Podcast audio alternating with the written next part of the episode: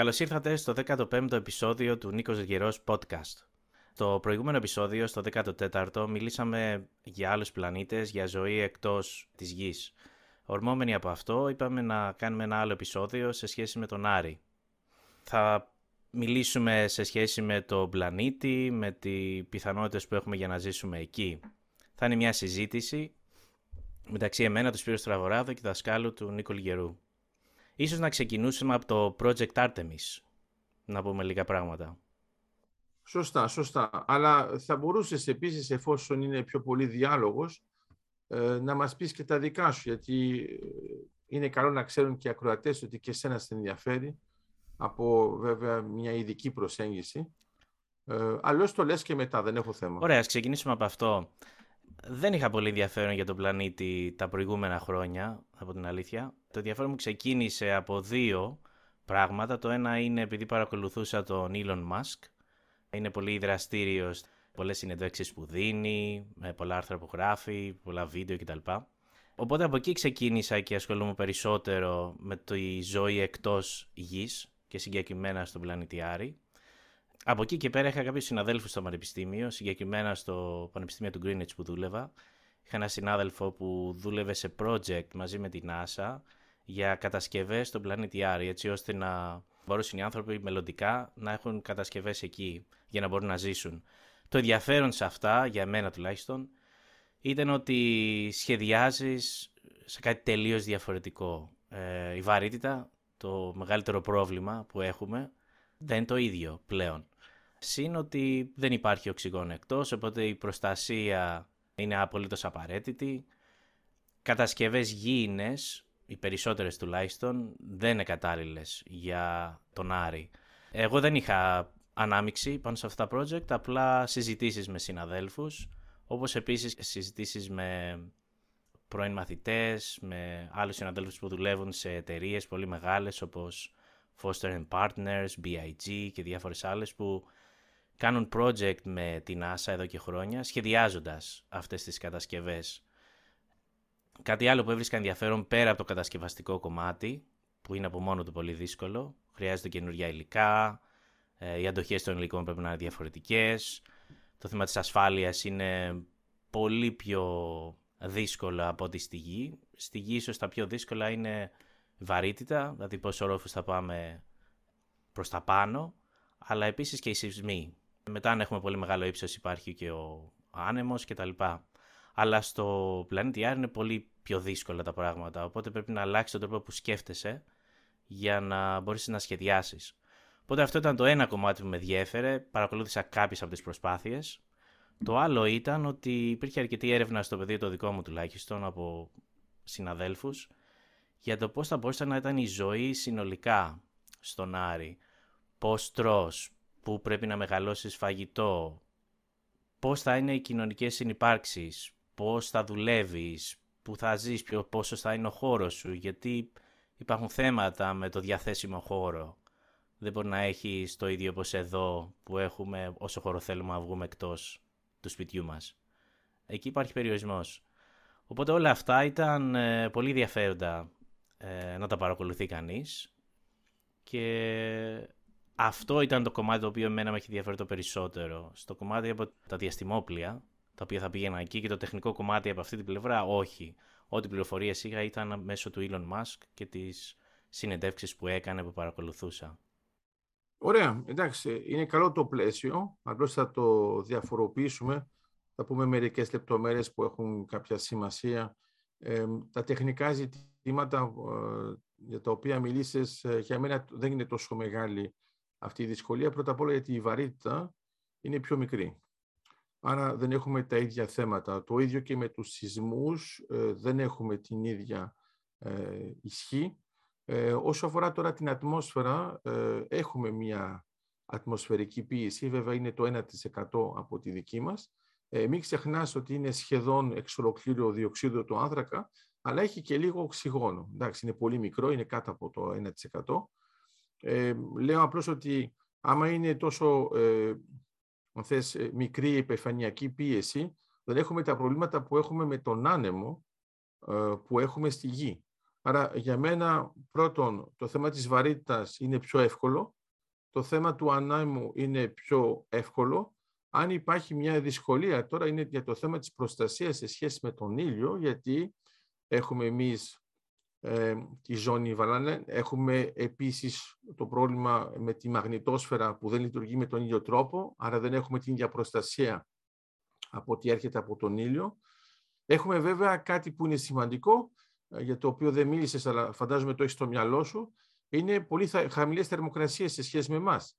Ε, νομίζω όμως τα καλύτερα παραδείγματα είναι ακριβώς αυτά που κάνουμε π.χ. στον Ανταρκτικό, που ξέρουμε να ζούμε με αυτόν τον τρόπο.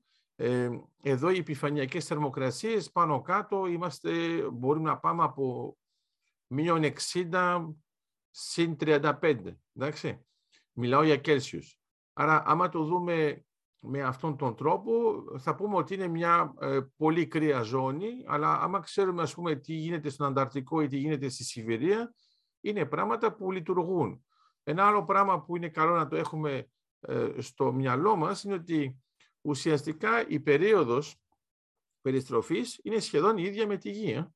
Δηλαδή, εντάξει, θα έχουμε άντε, ένα 40 λεπτό παραπάνω για την ημέρα και ε, νομίζω όμως η μεγάλη διαφορά θα γίνεται σε σχέση με την περίοδο σε σχέση με τον ήλιο, γιατί εδώ όταν μιλάμε εμείς για ένα χρόνο, εννοούμε βέβαια 365 μέρες, όταν είναι για τον Άρη, αυτό ουσιαστικά διπλασιάζεται.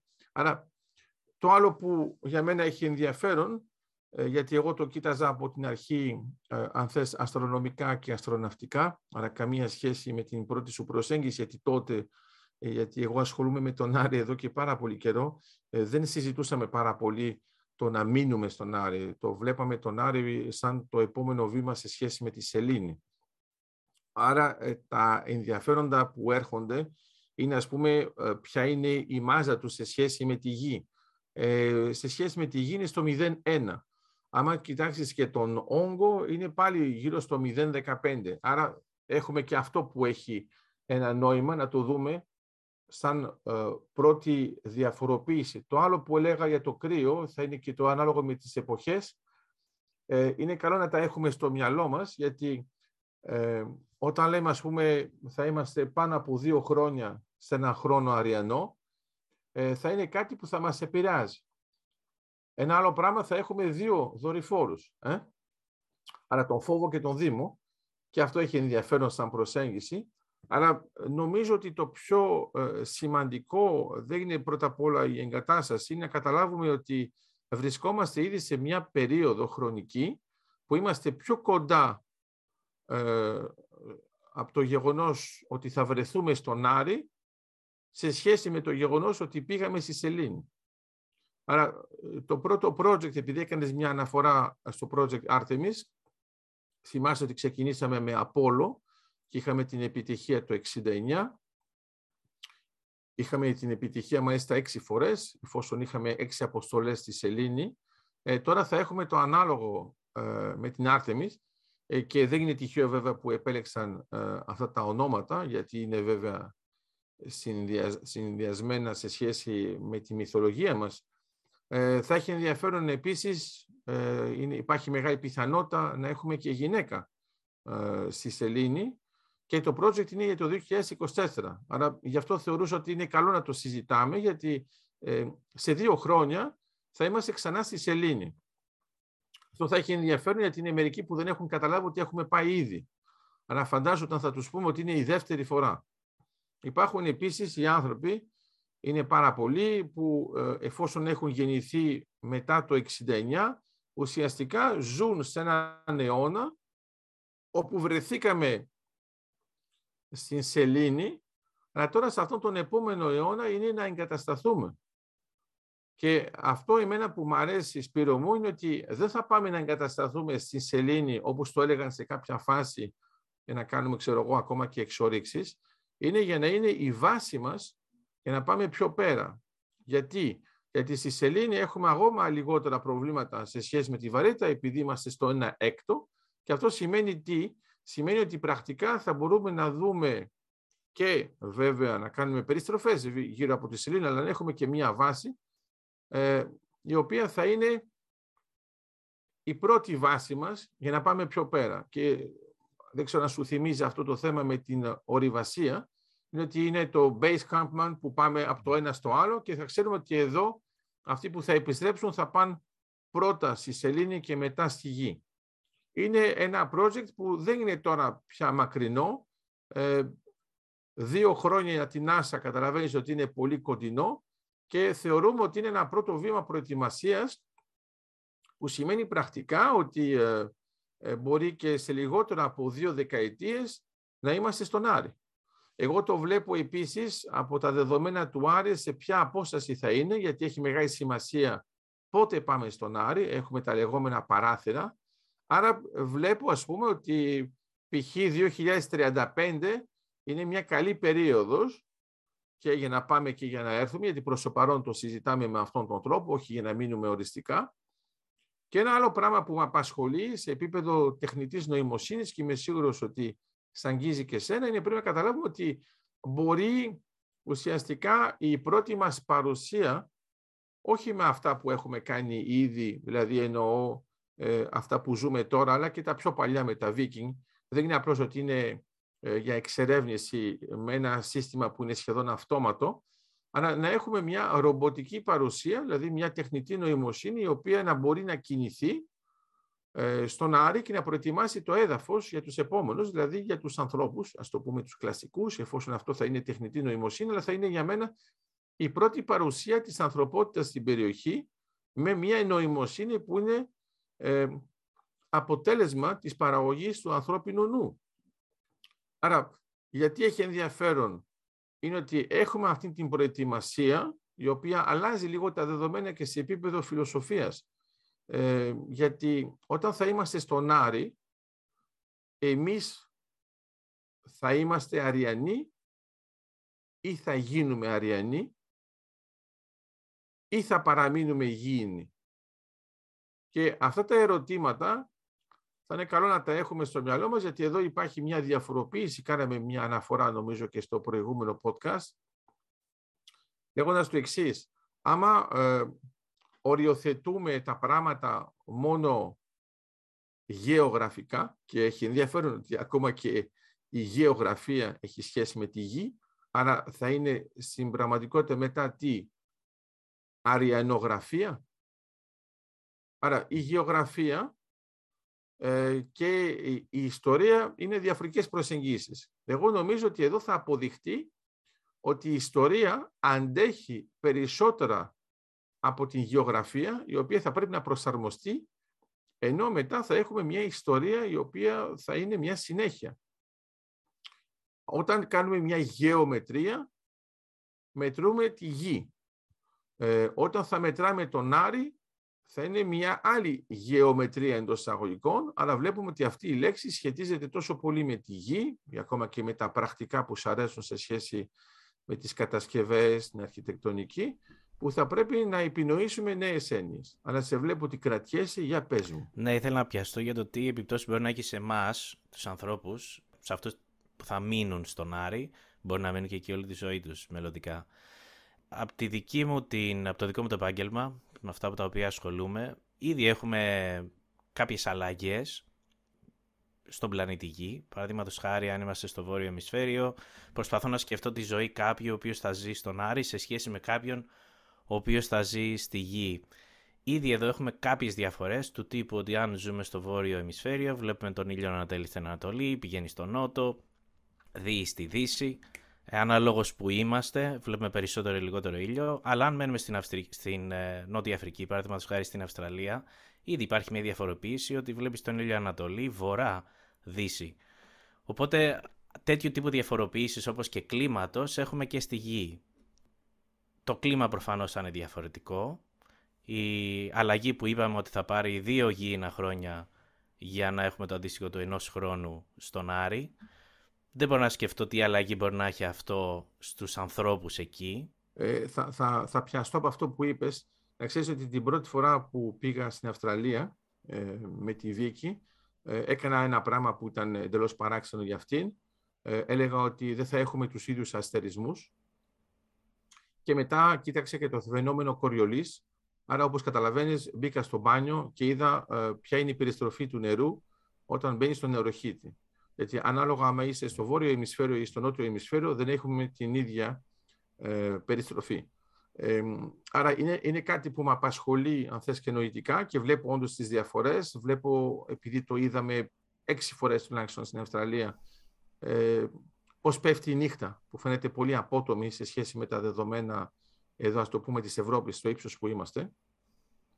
Και καταλαβαίνω αυτό που μου λες, αλλά αντιθέτως, ε, ε, εμένα αυτό με αγγίζει και μου, μου προκαλεί, αν θες, ερεθίσματα για εξερεύνηση, να δω πώς είμαστε διαφορετικοί. Ε, εγώ, επειδή αγαπάω πάρα πολύ την αστρονομία, αναρωτιόμουν πώς θα νιώθω τη νύχτα όταν δεν θα βλέπω πια τα ίδια άστρα. Και ε, κατάλαβα ότι ε, τελικά μου ήταν ένα σοκ μικρής διάρκειας, γιατί επειδή συνεχώς έβλεπα ε, όλους τους αστερισμούς γενικά όταν κάνουμε αστρονομία, απλώς καταλάβαινα ότι τα έβλεπα από άλλη πλευρά. Αν όμως ήταν ε, μια πλευρά που εγώ δεν είχα πάει ποτέ και δεν είχα ποτέ μελετήσει κανέναν αστρονομικό χάρτη, ε, νομίζω ότι θα πάθαινα την πλάκα μου. Ξαφνικά είναι σαν να είχαν εξαφανιστεί όλα τα σημεία αναφοράς. Άρα δεν είναι μόνο ο Σταυρός του Νότου που μας βοηθάει, είναι και τα άλλα σημεία.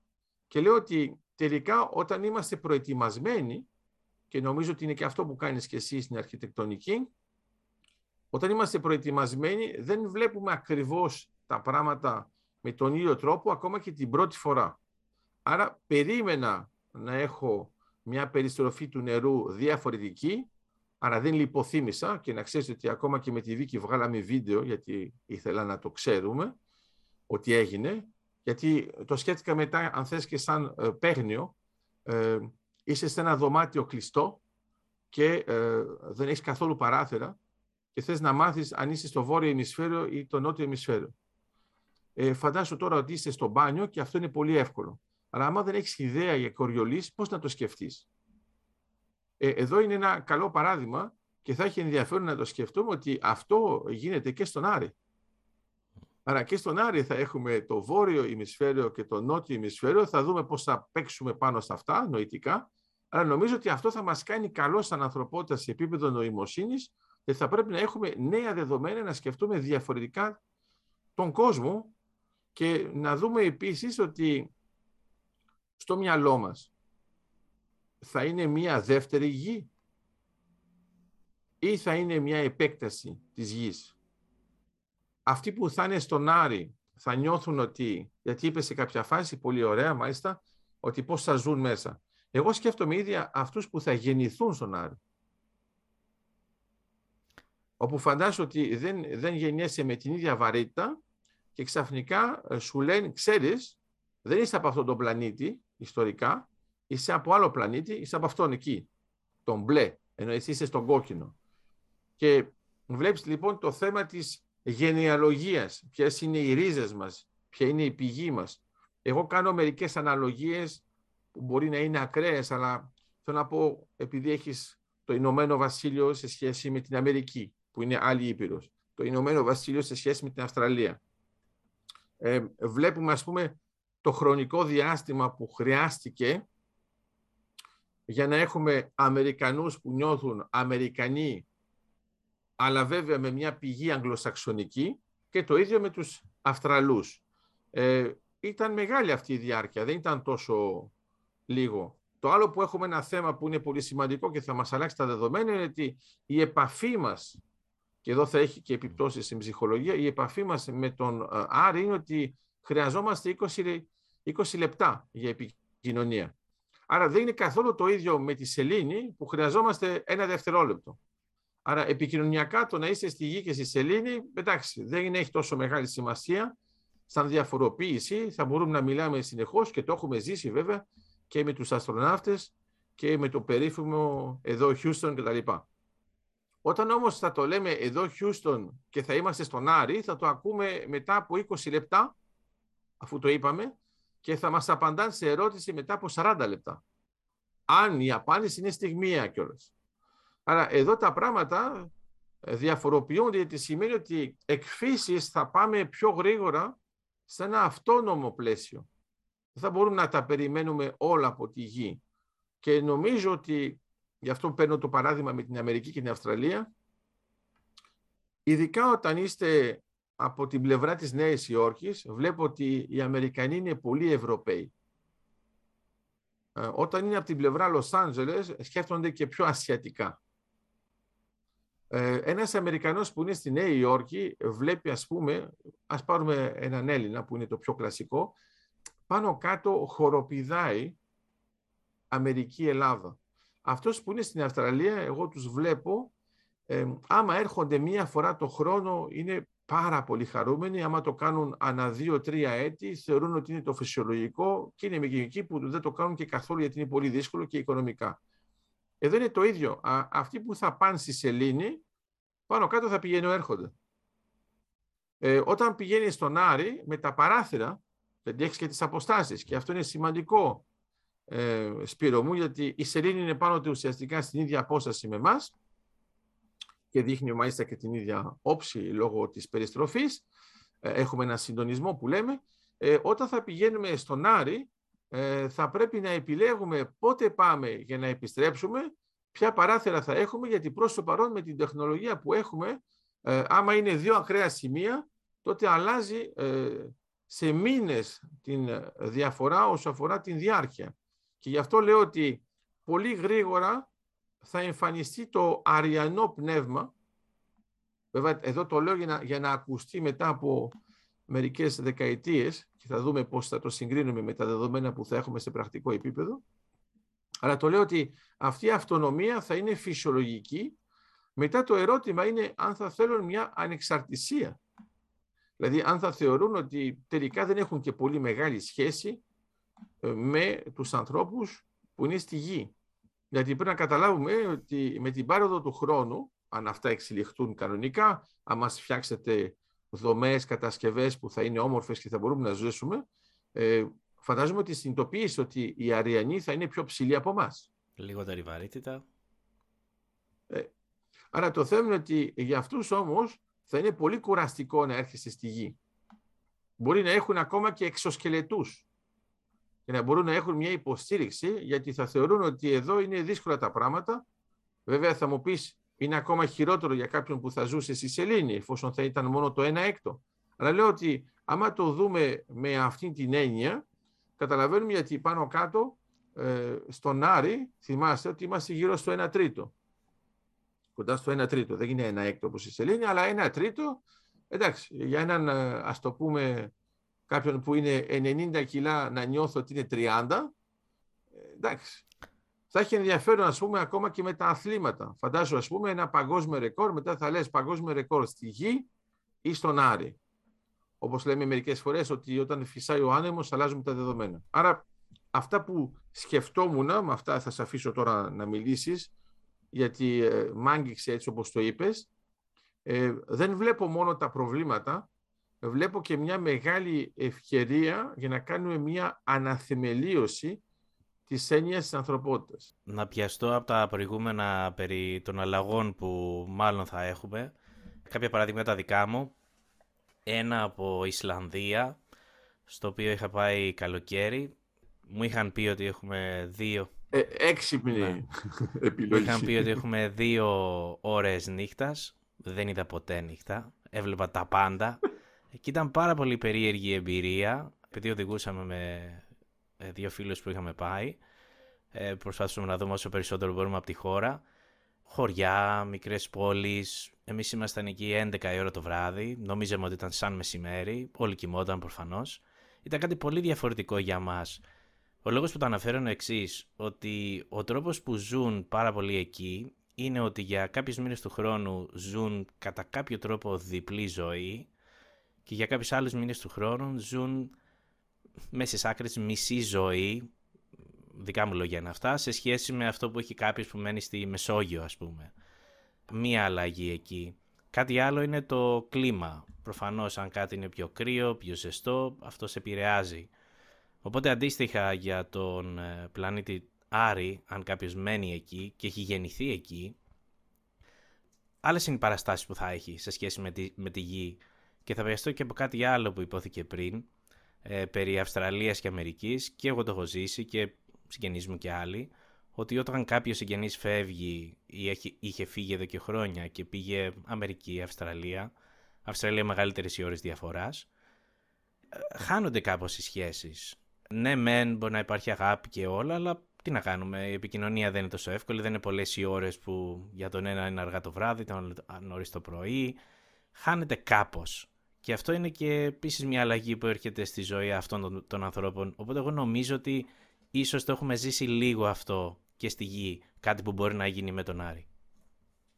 Σωστά, σωστά. Αλλά θα ήθελα όχι τώρα να πιαστώ, αλλά να πηδήσω, πηδήξω πάνω σε αυτό που είπες και να πω το εξής, ε, για να μην το κάνω με το παράθυρο, να πω ότι ε, εδώ λόγω της πανδημίας ζήσαμε και ένα άλλο φαινόμενο που αυτό και αυτό είναι χρήσιμο και εγώ είδα ειδικά με τους μαθητές μου στην Αυστραλία ότι μπορούμε να έχουμε μία σχέση μέσω Zoom Τώρα δεν ξέρω αν επιτρέπεται να πούμε αυτή τη λέξη, αλλά τέλος πάντων. Επιτρέπεται. Μπράβο, αφού οι άνθρωποι μας βοηθούν και ε, ουσιαστικά θα έλεγα ότι ζούμε με δύο όμικρον. Να. Και όχι με το όμικρον ύψιλον. Και το λέω αυτό γιατί περάσαμε ήδη ένα χρόνο που βρισκόμαστε κάθε εβδομάδα να κάνουμε μαθήματα εξ αποστάσεως και τελικά αναπτύξαμε σχέσεις οι οποίες δεν υπήρχαν γιατί δίνω το παράδειγμα ζωντανά με τον Γιώργο, με τον Κώστα και με τον Απόστολο με τους οποίους ε, το έχεις προσέξει ότι κάναμε και ένα podcast, ας το πούμε, αυστραλέζικο. Ε, ε, εγώ να ξέρεις, ότι πούμε, τον Απόστολο τον έχω γνωρίσει μόνο μία φορά με φυσική παρουσία. Ε, τελικά ε, τον έχω μάθει περισσότερο από το Zoom. Και λέω λοιπόν ότι θα ήταν καλό να το σκεφτούμε ότι τέτοια εργαλεία της τεχνολογίας που ήταν εντελώς αδιανόητα, τα οποία ήταν τόσο αδιανόητα που θυμάσαι πολύ καλά ότι λίγο πριν την πανδημία, αυτά τα εργαλεία δεν άντεχαν να έχουν πολλούς ανθρώπους ταυτόχρονα.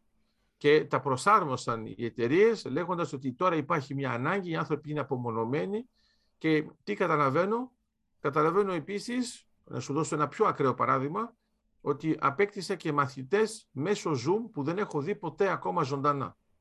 Αλλά το πιο πιθανό όταν θα τους δω, θα πω πω, πω είναι ψηλός, είναι κοντή, είναι ψηλή, είναι κοντός, ε, γιατί βλέπουμε αυτό που βλέπουμε, όπως σε βλέπω τώρα. Ε, είναι μια μεγάλη αλλαγή, το βλέπω συνήθως με τις συνεντεύσεις, όταν ε, έχουν την εντύπωση ότι είμαστε σε ένα ύψος, επειδή μας βλέπουμε τους δημοσιογράφους και μετά ξαφνιάζονται όταν μας βλέπουν κανονικά. Ε, έχει ενδιαφέρον να προετοιμαστούμε και έτσι. Δηλαδή, εφόσον ξέρουμε ότι υπάρχει πλαίσιο προσωμείωσης, ας το πούμε σαν simulation, νομίζω ότι όταν λέμε ας πούμε ότι οι αστροναύτες μας θα είναι απομονωμένοι σε ένα χώρο, ε, με τις νέες τεχνολογίες που έχουμε, θα πρέπει να καταλάβουμε ότι θα έχουμε πρόσβαση σε αυτούς συνεχώς. Θα μπορούν να μας μιλάνε συνεχώς. Αυτό είναι λίγο διαφορετικό από το απομονωμένο. Θυμάσαι και το blackout που έχουμε και στη σχέση με τη σελήνη όταν πάμε από πίσω, που δεν έχουμε πια ε, καμία επαφή, είναι εντελώς διαφορετικό. Ε, εννοώ ότι οι άνθρωποι που θα ζήσουν από την άλλη πλευρά της Ελλήνη μπορεί να έχουν περισσότερες δυσκολίες από αυτούς που θα είναι στον Άρη. Γιατί αυτοί δεν θα έχουν καμία επικοινωνία. Το παράδειγμα που είχα φέρει πριν προφανώς ήταν πολύ πιο παλιό. Δεν υπήρχε η τεχνολογία που έχουμε τώρα. Και ναι, όντως η τεχνολογία κάνει τόσο μεγάλη διαφορά να συμπληρώσω και εγώ λόγω μαθημάτων στο Πανεπιστήμιο. Πολλούς φοιτητές δεν τους έχω γνωρίσει ακόμα από κοντά. Κάποιους τους ε, είδα πρόσφατα. Ξαφνιάστηκα, όντως. Τα πανεπιστήμια τουλάχιστον εδώ στη Βρετανία έχουν αλλάξει λίγο τον τρόπο που παραδίδουν μαθήματα. Ε, κάνουν κάτι το οποίο είναι και από κοντά πλέον, αλλά και από απόσταση. Γιατί υπάρχουν προτερήματα από απόσταση, όπως το, το ότι δεν χρειάζεται να πας από το ένα κτίριο στο άλλο ή ότι ανά πάσα στιγμή, εγώ ας πούμε, μπορώ να κάνω ένα έξτρα μάθημα με ειδοποίηση μία, δύο, τριών ωρών. Αυτά δεν γίνονται από κοντά, τουλάχιστον στα πανεπιστήμια εδώ. Πλέον όμως γίνονται και η αλήθεια είναι ότι η επικοινωνία μου αναμαθητή ε, σε μία τάξη έχει αυξηθεί δραματικά σε σχέση με το παρελθόν. Είναι πολύ περισσότερες οι ώρες σε ένα έτος που περνάει ένας φοιτητής μαζί μου σε σχέση με τα προηγούμενα χρόνια. Οπότε, ναι, λόγω τεχνολογίας να περνάμε περισσότερο. Και κάτι ακόμα περί της τεχνολογίας, γιατί έχουμε ασχοληθεί και λίγο στο παρελθόν. Έχουμε τηλέφωνα, έχουμε βίντεο, Ε, ήδη υπάρχει τεχνολογία για VR, virtual reality και augmented reality, ε, στο οποίο ήδη υπάρχει επιλογή, απλά δεν είναι τόσο προσβάσιμη γιατί είναι πολύ ακριβά για τον πολύ κόσμο. Όμως συντόμως πιστεύω θα έχουμε τη δυνατότητα να έχουμε τον εαυτό μας σε 3D, ήδη υπάρχει αυτό, αλλά ενώ σε, να το έχει ο καθένας, σε 3D τύπου ολόγραμμα, είτε να φοράμε κάποια γυαλιά, είτε όχι, ανάλογα στην τεχνολογία, και αυτό να κάνει ακόμα καλύτερη την ε, επικοινωνία μεταξύ δύο ανθρώπων. Άρα συμφωνούμε ότι τελικά η δυσκολία, ε, επειδή προκαλεί υπερβάσεις, τελικά αλλάζει τα δεδομένα και τα εμπλουτίζει. Άρα λέω απλώς ότι άμα το σκεφτούμε, ε, για μένα ε, ο Άρης θα είναι σημείο αναφοράς για τον 21ο αιώνα.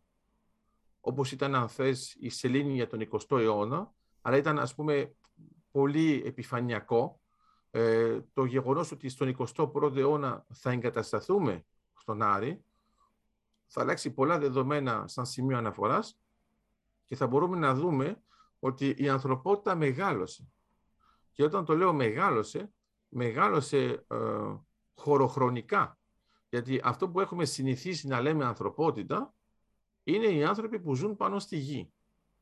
Βέβαια, δεν εξαιρούμε τους ανθρώπους που είναι πάνω σε ένα διαστημόπλιο. Και μάλιστα το είδαμε και πρόσφατα, εφόσον είχαμε και αναφορές από αστροναύτες και κοσμοναύτες που έκαναν αναφορά βέβαια και στο Ουκρανικό. Λέω λοιπόν ότι όταν τους βλέπουμε αυτούς τους ανθρώπους, θεωρούμε ότι είναι πλέον εξωγήινοι; Όχι θεωρούμε ότι ανήκουν στην ανθρωπότητα.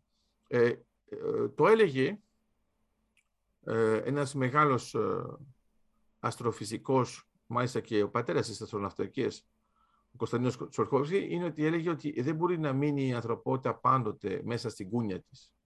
Άρα έχει ενδιαφέρον να σκεφτείς ότι αυτό το έλεγε ας πούμε 1904 και τώρα ε, είναι τα, τα πρώτα βήματά μας εκτός κούνιας. Αλλά προς το παρόν, εκτός γης, στο διάστημα, αλλά κοντά, λίγο για τη σελήνη, αλλά τώρα ετοιμαζόμαστε να πάμε πολύ πιο μακριά. Και όταν βλέπω, ας πούμε, τις πρώτες παρατηρήσεις που είχαμε με το ελικόπτερο στον Άρη, που στην αρχή μόνο και μόνο που θα πάει ελικόπτερο στον Άρη ήταν ένα θέμα. Πώς θα πετάξει ένα άλλο θέμα. Μ' άρεσε πάρα πολύ που οι δικοί μας σκέφτηκαν να βάλουν και ένα κομμάτι από τους αδελφούς Wright, που ήταν το πρώτο υπτάμενο αντικείμενο που είχαμε στη γη, για να δώσουν το σημείο αναφοράς. Και τώρα τι βλέπω, βλέπω από την ομάδα, επειδή τους παρακολουθώ, έχουμε ξεπεράσει ήδη τις 20 πτήσεις, τώρα είμαστε εντελώς εκτός project. Δηλαδή, το, το ελικόπτερο κατάφερε να κάνει πράγματα που δεν τα είχαν ούτε φανταστεί.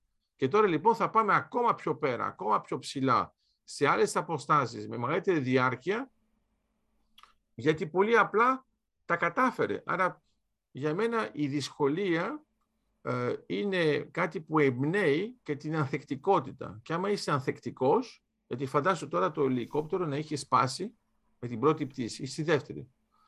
Ε, τώρα λοιπόν έκανε τις 20. Ακόμα και αν τώρα πάθει κάτι, με αυτό που έκανε ήταν κάτι που δεν ήταν στα task τα αρχικά.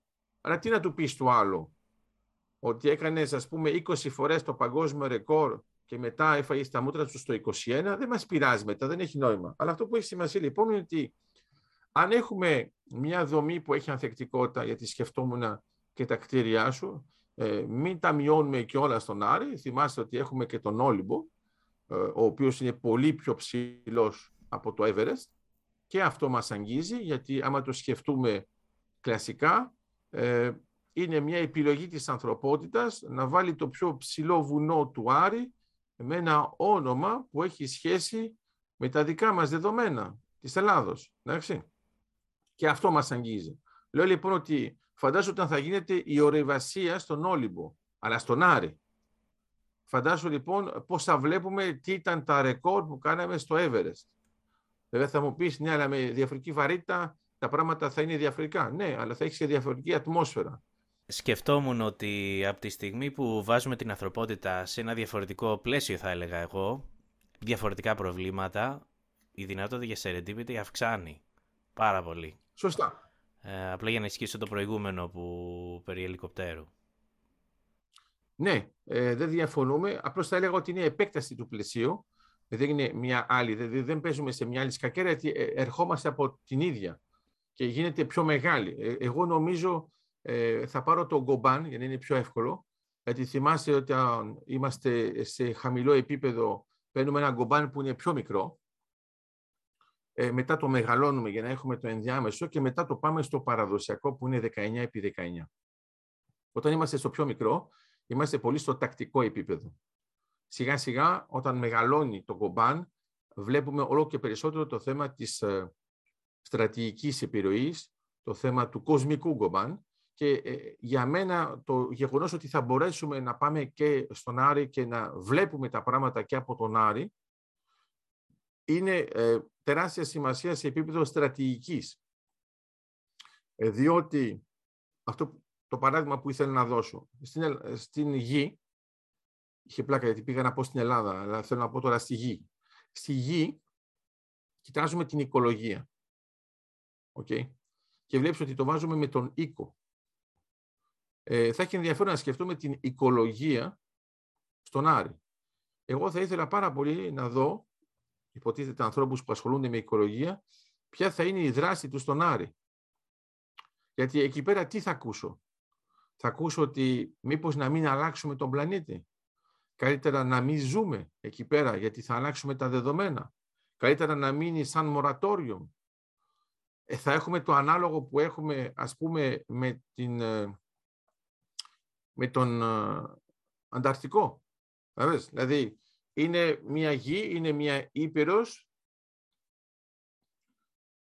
έχουμε δικαίωμα να πάμε εκεί πέρα να κάνουμε ό,τι θέλουμε. Όχι. Υπάρχουν συμφωνίες που είναι πολύ σημαντικές πάνω σε αυτό. Νομίζω ότι θα πρέπει να γίνει κάτι το ανάλογο και με τον Άρη, αλλά πρέπει να σκεφτούμε ότι υπάρχουν ήδη project που θα είναι ουσιαστικά terraforming. Ε; Ε, και έχει ενδιαφέρον το terraforming στο Mars. Ε; Αν το σκεφτείς με αυτή την έννοια, όταν θα θέλουμε να κάνουμε αλλαγές, γιατί προς το παρόν οι αναφορές που έκανες, ας πούμε, ακόμα και με τα κτίρια, ε, βλέπω ότι το βλέπεις ε, τοπικά και το βλέπεις σαν κάψουλα. Είμαστε εκεί, δεν θα πάμε και πολύ μακριά. Σε πρώτη φάση, ναι. Σε πρώτη φάση, ναι. Λέω λοιπόν μετά, όταν θα θέλουμε να διαχειριστούμε τον πλανήτη, δηλαδή να πούμε ότι μπορούμε να κάνουμε παρέμβαση πάνω στην ατμόσφαιρα για να γίνει εφικτή η ζωή χωρίς αυτά τα προβλήματα που λέγαμε της απομόνωσης κτλ. Ε, αυτό ας πούμε όταν έχουμε το πρόβλημα με την σελήνη που δεν έχει καθόλου ατμόσφαιρα δεν παίζει. Τώρα το να έχεις μια ατμόσφαιρα ακόμα και να είναι στο 1% και να μπορείς να αλλάξεις μερικά της 100 ε, μπορεί να αλλάξει θεαματικά τα πράγματα και σκέφτομαι ειδικά τα φυτά. Τα φυτά έχουν τεράστιες δυνατότητες, το βλέπεις και στη Σιβηρία, όταν έχουμε τούντρα, τάιγκα, θα ήταν καλό να το σκεφτούμε ότι υπάρχουν ήδη μελέτες πώς να βάλουμε φυτά, ξέρουμε ακριβώς τις ιδιότητες που έχουν σε σχέση με την παραγωγή οξυγόνου, με την απορρόφηση του διοξίδιου του άνθρακα. Ε, αυτά θα τα βλέπουμε οικολογικά ή κάποιος θα έρθει ότι θα μας πει αυτό είναι καθαρά μια επέκταση και χαλάμε τη ζωή αλλού.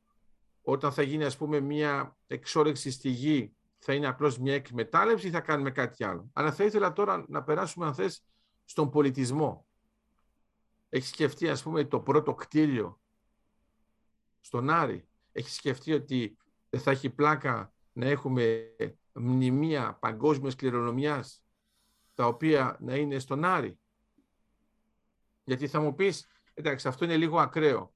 Αλλά αν θυμάσαι καλά, γύρω στα 1100 μνημεία που υπάρχουν ήδη στην παγκόσμια κληρονομιά, είναι δύο που έγιναν από ανθρώπους εν ζωή. Άρα το πιο χαρακτηριστικό παράδειγμα, και το ξέρεις πολύ καλά, είναι η όπερα στο Σίδνε. Ε, γιατί κάποιος που έχει φτιάξει την όπερα στο Σίδνε θα μπορούσε να κάνει το ανάλογο στον Άρη; Άρα θα μπορούσαμε λοιπόν να έχουμε ένα μνημείο παγκόσμιας αστυνομίας που όταν κοιτάς το χάρτη που είναι, σου λέει στον Άρη. Ε, θα μου πεις, μιλάω για όπερα, ενώ δεν έχουμε μιλήσει για τη μουσική, γιατί βέβαια με την αλλαγή της ατμόσφαιρας η μουσική επηρεάζεται πάρα πολύ. Θέλω να φανταστείς, ας πούμε, την πρώτη συναυλία στον Άρη. Γιατί, άμα πρόσεξες, τώρα που πήγαμε στον Άρη, σκέφτηκαν πολύ σωστά να έχουμε τους πρώτους ήχους του Άρη. Να ακούμε τον άνεμο. Αυτά τα πράγματα βέβαια δεν τα είχαμε σκεφτεί στη Σελήνη γιατί δεν υπήρχε ατμόσφαιρα. Αλλά όταν είναι στον Άρη, δεν μπορείς να φανταστείς εγώ πώς ένιωθα όταν άκουσα από μικρόφωνο που έβαλαν τώρα να ακούω τον άνεμο στον Άρη. Που φαίνεται να είναι, ξέρω εγώ, δεν έχει και μεγάλη σημασία ή όπως ακούς, ξέρω εγώ, ε, άνεμο στη Σαχάρα. Βέβαια όταν πήγα στη Σαχάρα ήταν λίγο διαφορετικά. Αλλά ήδη, ήδη μ' άρεσε αυτό. Ε, το γεγονός ότι μπορούμε να έχουμε νέα, νέα έμπνευση, φαντάσου μια σύνθεση που να λέει άνεμο στον Άρη. Γιατί παρομοιάζει αυτά. Μετά πώς θα είναι η πρώτη μουσική που θα παιχτεί στον Άρη. Θα παίξουμε κλασικά με τα δικά μας τα όργανα. Μήπως το πιο φυσιολογικό είναι να φτιάξουμε και ειδικά όργανα που να είναι πιο προσαρμοσμένα με τα δεδομένα της ατμοσφαιρικής πίεσης που υπάρχει εκεί πέρα. Άρα βλέπεις για μένα όλα αυτά είναι μια τεράστια πηγή έμπνευσης και σίγουρα, όπως το είπες πολύ σωστά, για serendipity, γιατί μάλλον θα ξεκινάς με ένα όργανο που μπορεί να φτιάξεις κάτι άλλο. Αυτό βέβαια το βλέπουμε και στο διάστημα, όταν κάνουμε εφευρέσεις στο διάστημα, που στο τέλος έχουν επιπτώσεις και πάνω στη γη. Ε, ένα παράδειγμα που μου αρέσει πάρα πολύ είναι το φτερό Δέλτα. Δέλτα πλάν. Ε, είναι πολύ λίγοι άνθρωποι που ξέρουν ότι αρχικά ήταν ένα project για το διάστημα. Δεν έχει καμία σχέση με τη γη. Ήταν ότι θέλαμε να έχουμε μια επιστροφή με αυτόν τον τρόπο. Τελικά είδαμε ότι δεν λειτουργεί, αλλά τα σχέδια έγιναν. Οι σχεδιαστές σαν εσένα τα έκαναν και μετά σου λέει, ρε παιδιά, αυτά που κάναμε μπορούμε να το χρησιμοποιήσουμε και πάνω στη γη. Άρα έχει ενδιαφέρον να πούμε ότι κάποιος που πετάει με αυτό το εργαλείο δεν συνειδητοποιεί ότι πέρασε από το διάστημα, σχεδιάστηκε με την επινόηση του ανθρώπου και τελικά αυτό ζει μόνο την επίπτωση πάνω στη γη, νομίζω θα έχουμε το ανάλογο και στον Άρη, που θα έχουμε πράγματα που θα σχεδιάζονται για τον Άρη και μετά θα λέμε μήπως να τα χρησιμοποιήσουμε και στη γη. Και ήδη υπάρχουν ερευνητικά προγράμματα που εγώ γνωρίζω που ασχολούνται ακριβώς με αυτό. Τεχνολογία που ήδη έχει αναπτυχθεί με αυτό το σκοπό. Δεν έχει βέβαια πάει στον Άρη κάποια αυτή τεχνολογία το πώς μπορεί να χρησιμοποιηθεί στη γη. Κάτι άλλο που σκεφτόμουν πριν περί πολιτισμού, εγώ σκεφτόμουν Ολυμπιακούς Αγώνες στον Άρη. Φαντάζομαι ότι αρχικά ίσως θα προσπαθήσουν να κάνουν το ίδιο με εδώ, αλλά μάλλον γρήγορα θα αναπτύξουν κάτι άλλο, άλλα αθλήματα.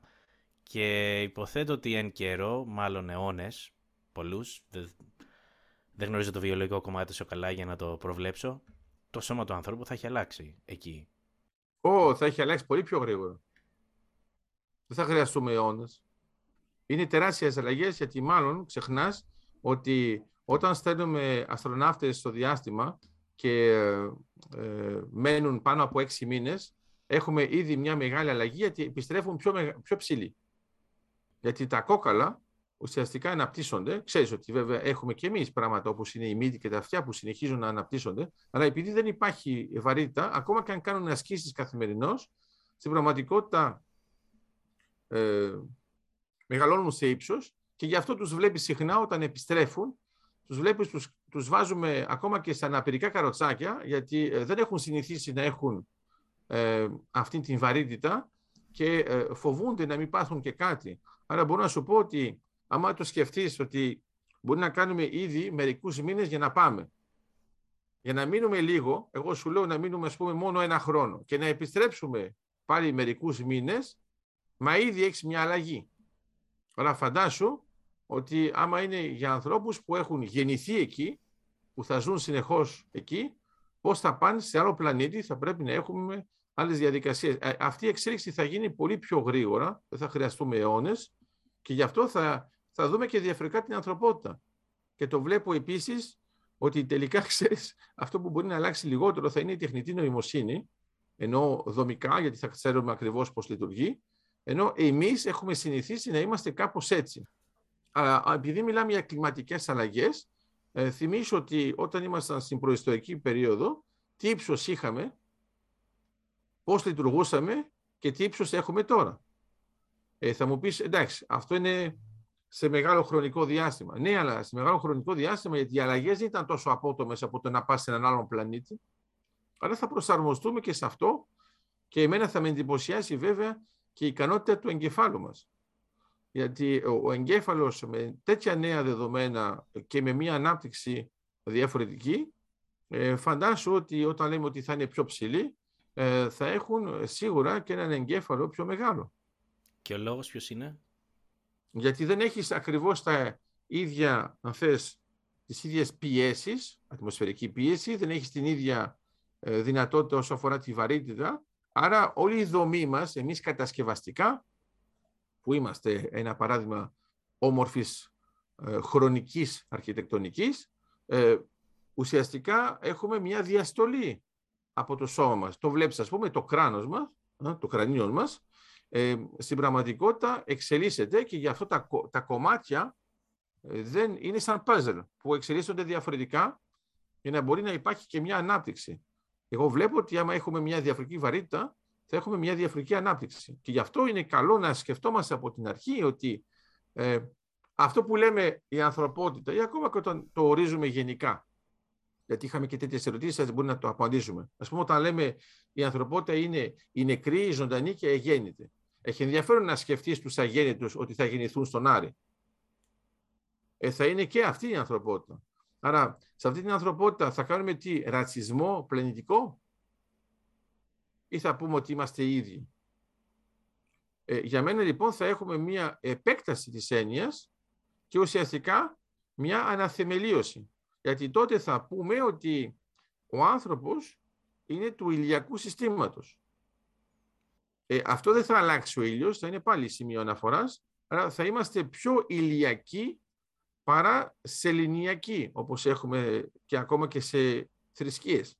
Θα έχει ενδιαφέρον να δούμε επίσης πώς θα εξελιχθεί και το θέμα της θρησκείας.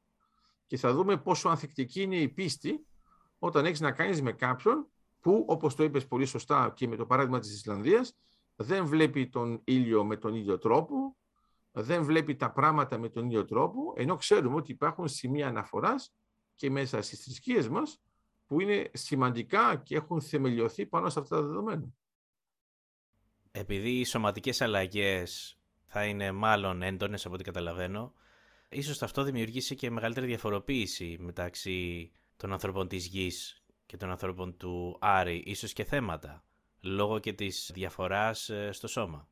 Μα νομίζω το έχεις δει ακόμα και ας πούμε όταν έχουμε έναν ε, Ευρωπαίο, έναν Καυκάσιο που συναντάει έναν Αφρικανό ή έναν από την ε, Λατινική Αμερική έχουμε αυτές τις διαφορές. Το ξέρουμε. Το θέμα είναι ότι από τη στιγμή που μιλάμε για τα δικαιώματα του ανθρώπου, από τη στιγμή που μιλάμε για τα δικαιώματα της ανθρωπότητας, αυτές οι διαφορές θα είναι ένας πλούτος, θα είναι μια ποικιλία. Σίγουρα θα πρέπει να δούμε αν θα υπάρχουν τριβές. Αλλά το θέμα είναι ότι, ξέρεις, οι τριβές είναι όταν είμαστε κοντά. Ε, για μένα φυσιολογικά ο Άρης θα είναι συμμαχικός. Μπορεί να έχουμε τριβές με αυτούς που θα είναι στη σελήνη με τον Άρη θα έχουμε πιο φυσιολογικά συμμαχίες. Αν το κοιτάξεις, ας το πούμε, ε, πώς θα το πω τώρα, ηλιακοπολιτικά, όχι γεωπολιτικά. Γιατί η μεγάλη απόσταση δεν παράγει τις ίδιες τριβές. Αυτή που θα είναι στη σελήνη θα είναι στο άμεσο περιβάλλον της ανθρωπότητας σε επίπεδο γης.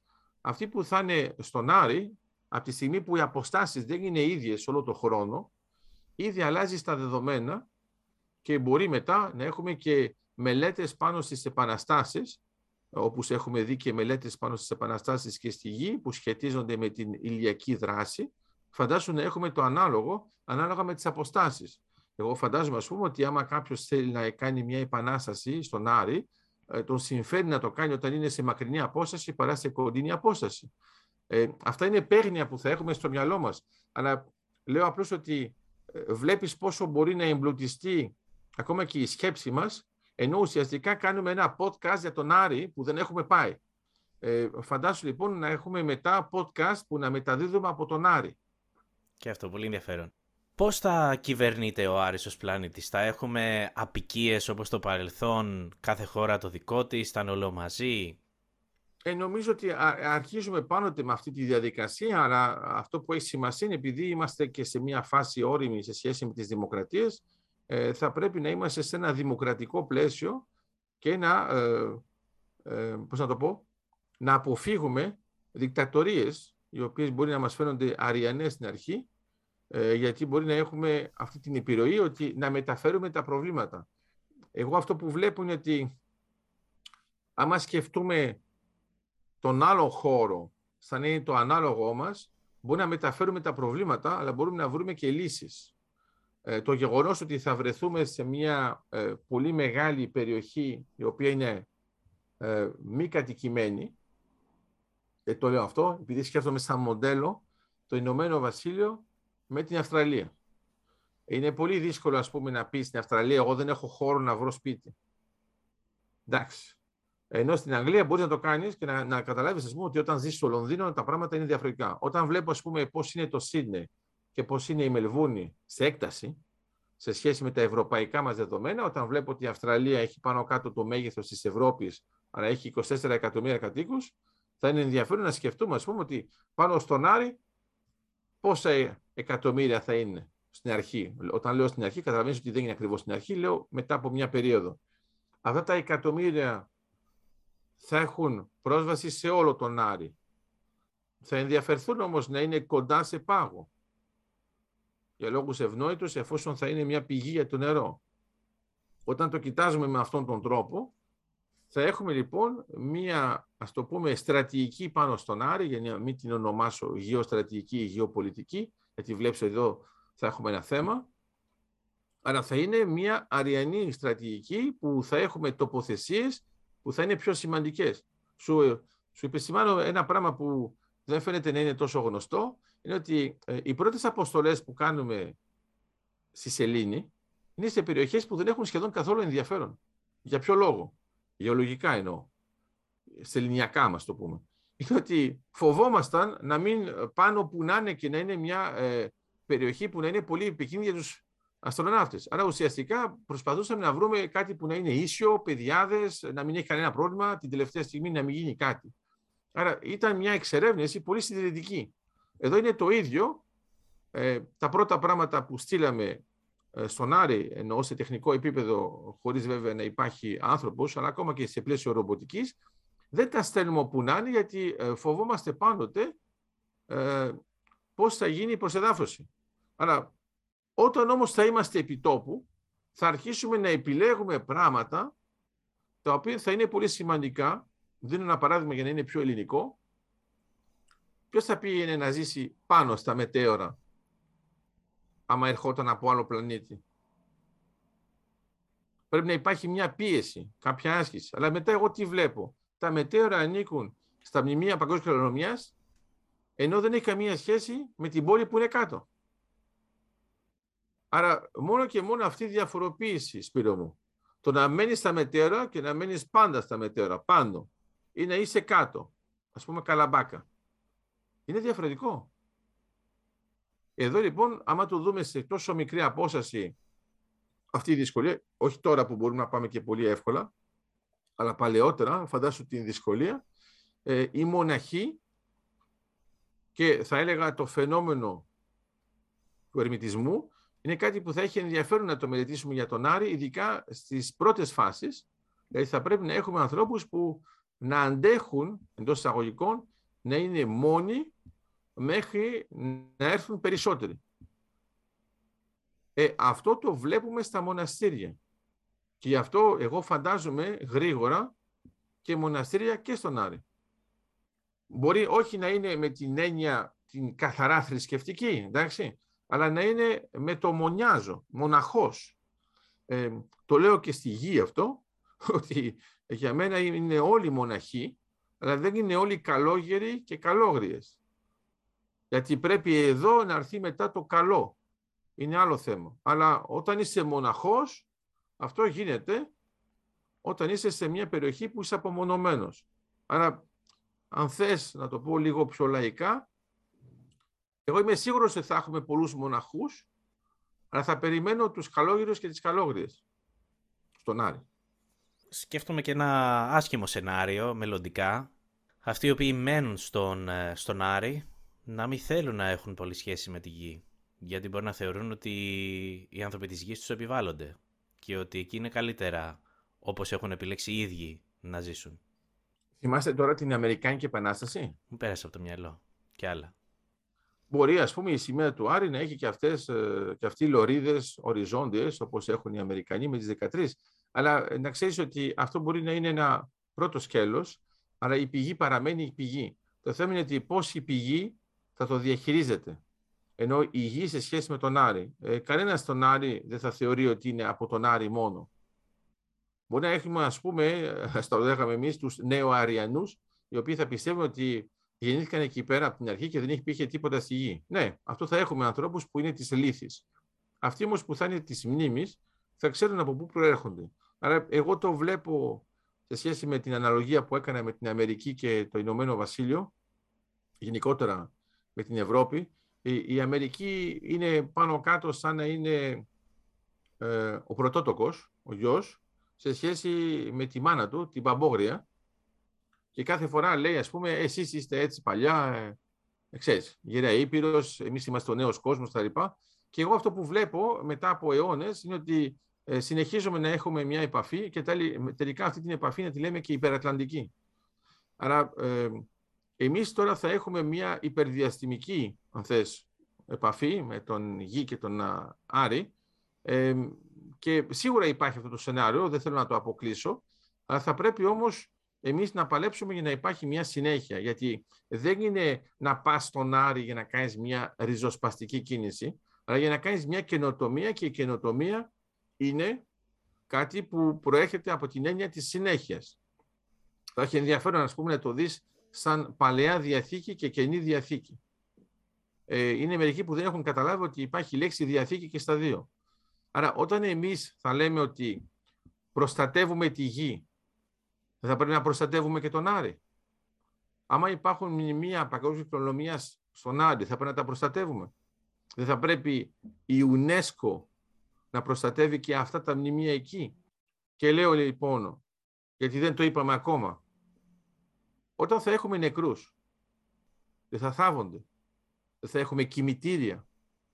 Αυτά τα κημητήρια θα είναι ιερά για μας. Μπορεί για άλλους να μην είναι. Το θέμα λοιπόν είναι ότι αυτή η ιεροσύνη θα είναι και αυτή σε εξέλιξη, γιατί θα έχουμε πράγματα, σου δίνω ένα παράδειγμα πολύ απλό, φαντάσου ένα κλασικό χριστιανικό κημητήριο, θυμάστε ότι έχουμε μια πλευρά που κοιτάζουμε, ουσιαστικά λέμε εμείς, προς την Ανατολή. Ε, στην πραγματικότητα είναι από εκεί που είναι η πηγή ο Χριστός. Ωραία. Τους σταυρούς στα κημητήρια στον Άρη θα τα βάζουμε προς ποια κατεύθυνση. Βλέπεις, είναι ένα ερώτημα. Μπορούμε να απαντήσουμε συμβατικά να κάνουμε ακριβώς το ίδιο, αλλά μπορεί για τον άλλον να είναι εντελώς αυθαίρετο. Ε, όταν λοιπόν λέμε ότι είμαστε από μία συνέχεια, πρέπει να καταλάβουμε ότι αυτή η συνέχεια θυμίζει και την έννοια της Διαθήκης. Δηλαδή η ανθρωπότητα να μην χαθεί επειδή αλλάζει πλανήτη και αντιθέτως να ενισχυθεί και να γίνει πιο ανθεκτική, γιατί τελικά η ανθρωπότητα δεν είναι καταδικασμένη, αλλά ουσιαστικά θα οδηγηθεί στο να πάει σε όλο το ηλιακό σύστημα.